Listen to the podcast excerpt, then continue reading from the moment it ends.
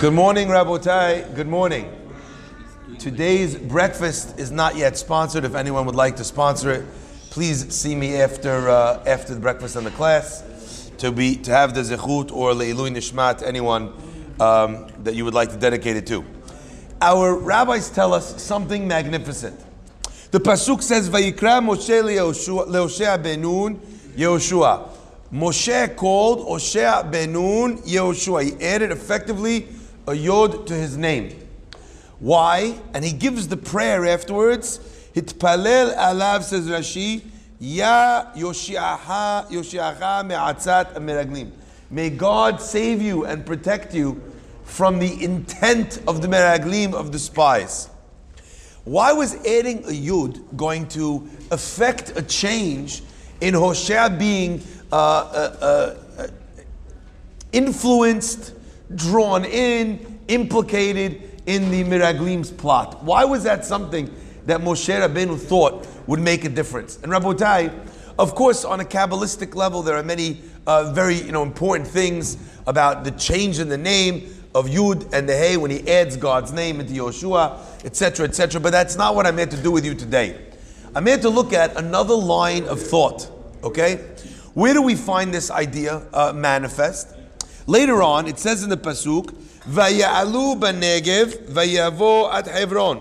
They went up in the Negev in the south, vayavo at Hebron. Now, what should it really say? Vaya'alu, vayavo. But it doesn't say that. It says vaya'alu, that they went up, vayavo, and he came. What does it mean, and he came? Answers the Gemara. The Gemara express, expresses that Vayavo, Rashi quotes it, means, and he came individually. Who came to Hebron individually? Kalev ben Yifuneh. The other one in the story, in the saga of the spies, who stood up to the spies, was Kalev ben Yifuneh. And how did he manage not to get drawn into this uh, political punditry? What he did was, he went to Hebron, and the Pasuk says, he went Lishtateach, the, the Gemara says, Al Kivrei Avot. He went to pray in Hebron to the great forefathers of the Jewish people that were buried there. Now, the indication that we are given here is that Kalev had to pray, but Hoshea or Yehoshua, he was saved anyway because he had this additional yod in his name. And the question I ask is very simple. Moshe Rabbeinu understood that this was something that was going to affect the Miraglim. Why, of all people, does he give the yud only to Yehoshua? Doesn't he want to protect everybody? This story is going to result in the Jewish people getting locked into a holding pattern for 40 years in the desert.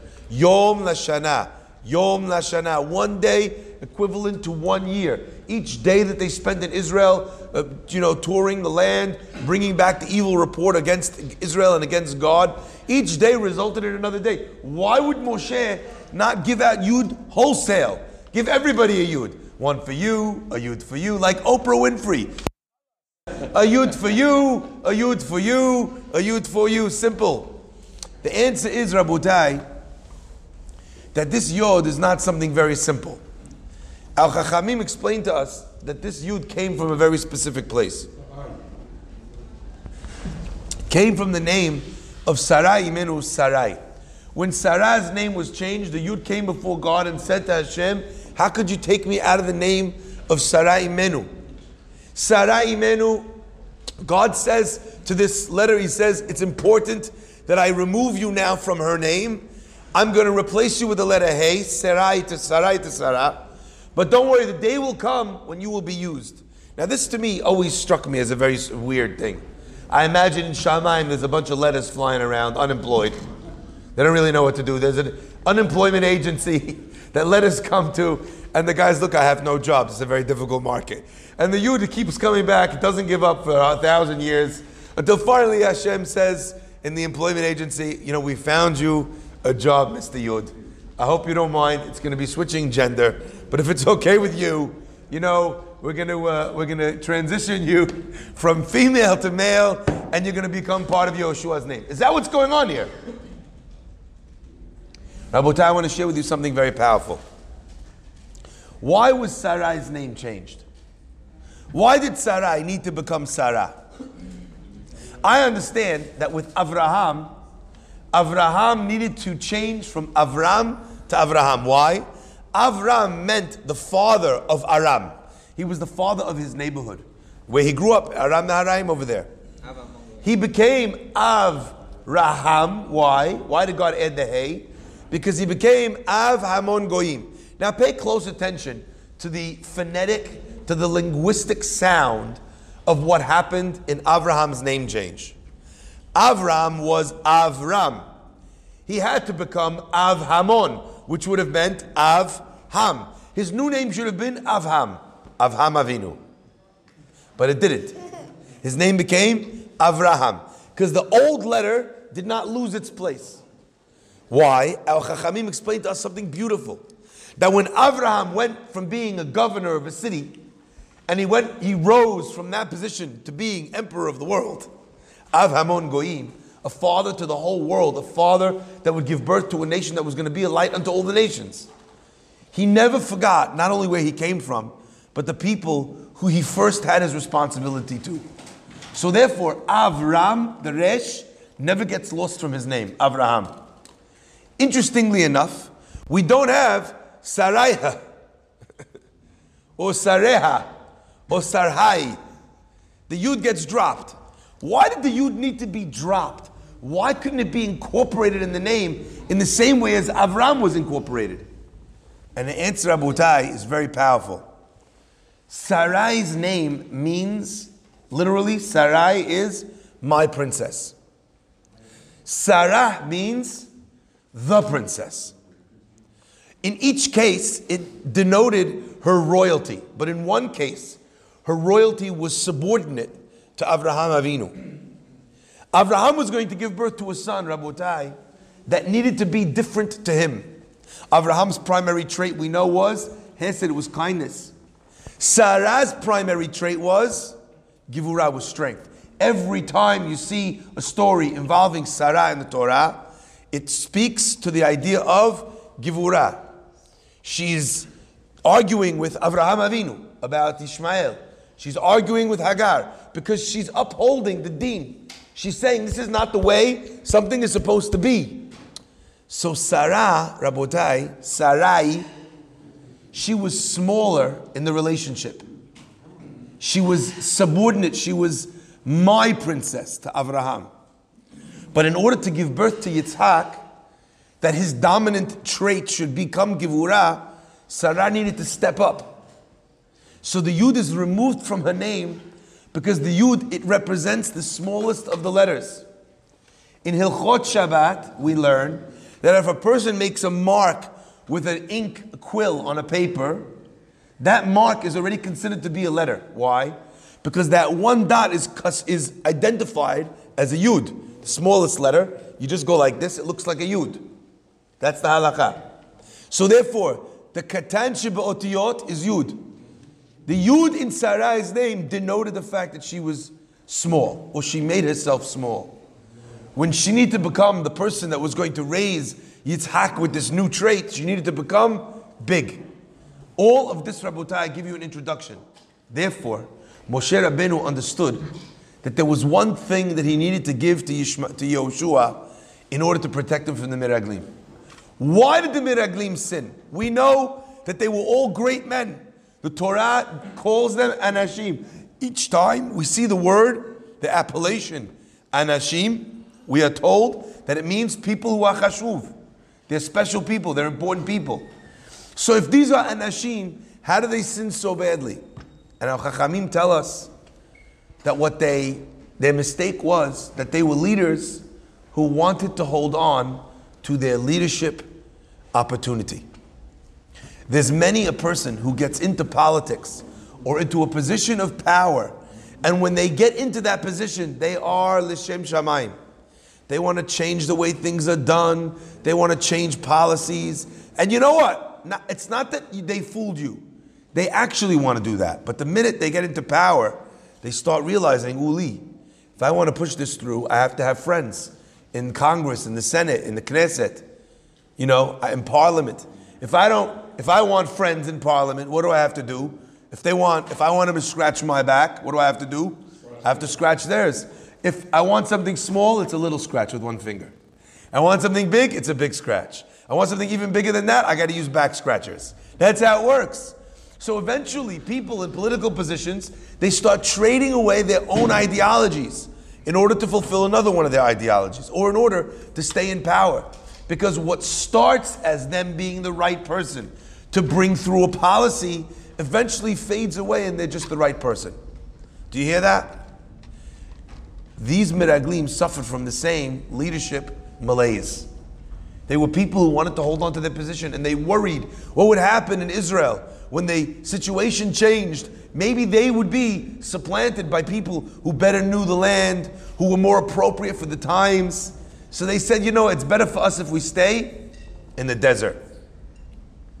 Moshe Rabbeinu knew this. So he knew that the one little potion that he needed to insert into this dynamic was a drop of humility. Let me change Yehoshua's name. Let me give him a Yud because the Yud represents the Katan Shibu'otiyot, the smallest of the letters. Let me give him a drop of humility. But why then did Moshe Rabbeinu only give Yehoshua this drop? Why didn't he give it to Kalev? Why didn't he give it to all the other ten?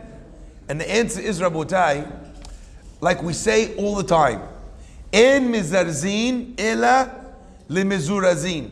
You could only encourage and psych up people who are themselves a little bit psyched. You could only give a little bit of humility to someone who is themselves already a little bit humble. We know Yehoshua was Na'ar lo yamush mitoch ha'ohel. He was the young one who never left the tent of Moshe Rabbeinu of the Beit Midrash. He was the one that at the end of the day fixed all the books in the temple. He cleaned up the synagogue if he saw something on the floor. Rabotai, I need you to understand the power of this idea. Who is the guy that becomes the leader of all the Jews? Yehoshua. Why does he become the one who is most respected, the leader of all the Jews? Because he's the one who belittles and humbles himself the most. The highest has to come from the lowest. Moshe Rabbeinu, Anav Mikol Adam, greatest ever, humblest ever. Moshe understood that he could add the Yud to Yehoshua and that Yud would take hold. It would grow roots. It would become fruitful and multiply. That saved Yehoshua because you know what happens? In life, Rabotai, and this is the tremendous life lesson that we draw from this, because we are not Yehoshua, and we are not in the company of spies, but we are in the company all the time of people who are trying to influence us to do something. Somebody calls you up, they say, Come on, we're going to go over here. It's not the right place. You shouldn't be there. But you know what? Everybody's going. So what? Everybody's going. I don't want to go. Yeah, but I don't want to say that I don't want to go. It's much easier to say, Oh, I'm busy, than to say, I don't feel comfortable there. It's not my type of scene. Because then, what is the guy going to say about me?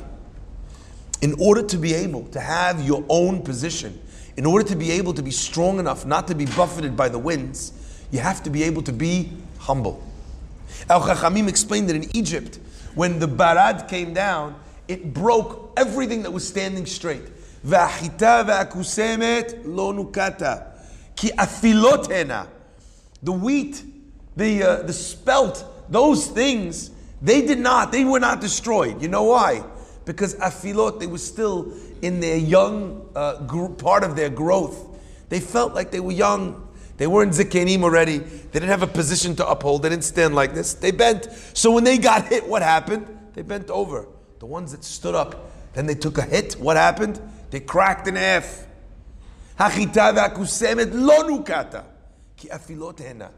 They were young. Yehoshua didn't get hit and break. You know why? Because he was nar. I'm a young guy, simple guy. Small. I'm not. That humility, it is everything. It keeps people real about where they're holding. It keeps people real about the way that they see the world.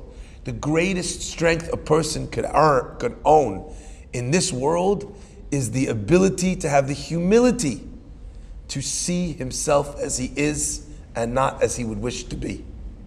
You walk into a meeting, you're all cocky, you think you have the pole position, you're going to lose that contract. You know why? Number one, they're not going to like the attitude. Number two, you're going to be too busy listening to the beautiful sound of your own mellifluous voice. You're not going to listen to what else is being said in the meeting. And you're going to get a bad deal because you're going to be so confident that no one's going to mess you over because of how strong your position is. Little humility goes a tremendous way. But that gift of humility can only be given to someone who's already performing acts that make them humble. Do you understand that? I can make you more humble, says God. Says Moshe Rabbeinu.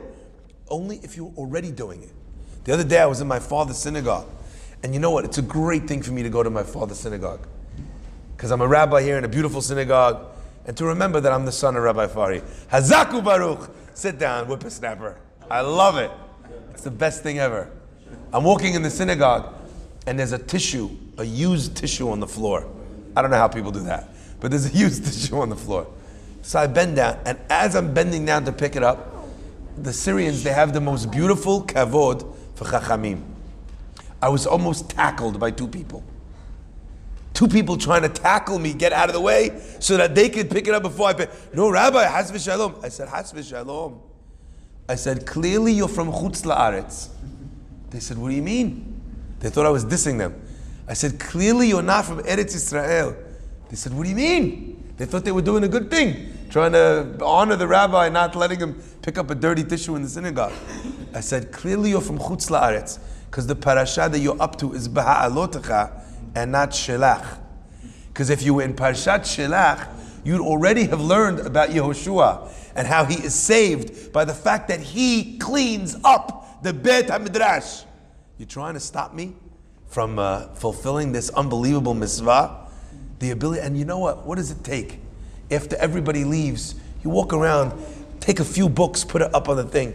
You know, another great one, a favorite of mine is when you walk past the Sifarim, on the way down the stairs, you notice, God bless the workers here. They're very dedicated. But sometimes when they put the Sidurim, they put them upside down and the books and the words of Hashem, the name of God, is there upside down. What does it take to turn a couple books upside down to take care of the Bet Midrash or the Bet Knesset? After you finish with your breakfast, yeah, there's someone to clean it up. True. But you don't have to leave the mess. Throw your cup in the garbage, not because, you know, just simply because it's manners. Simply because this is a Bet Knesset. And if you leave it, an extra 20 minutes will go by where the synagogue is full of garbage on the tables. Simple. Yehoshua. That is the gift of the Yud, the gift of extra humility. Rabotai, this will enhance, I promise you. Come back to me, money back if I'm wrong. I promise you, this will benefit and enhance your relationships. I promise you, a little humility. With your wife, with your children, with your business partners. I promise you, will enhance your business opportunities. I promise it will enhance your spirituality. And more than anything else, we know it will enhance your prayers. If your prayers are answered, what else do you need? If you have a direct line to God, and God will listen and uh, fulfill your prayers, what, what more? What more could you use? You could ask for anything. It's like, you know, when you get the genie in the bottle and the genie says, Ixnay on the ishing way for more wishes. No, you can't wish for more wishes. But with God, you can wish for more wishes, no problem. Unlimited. You want that? No problem. Go read the pasuk. Lev nishbar v'nitke Elohim lo tivzeh. A heart which is downtrodden, which is a little bit broken. God never turns away. He does not, he does not shame. He does not ignore. That is the gift and the power of that little yud. Baruch Adonai le'olam. Amen ve'amen.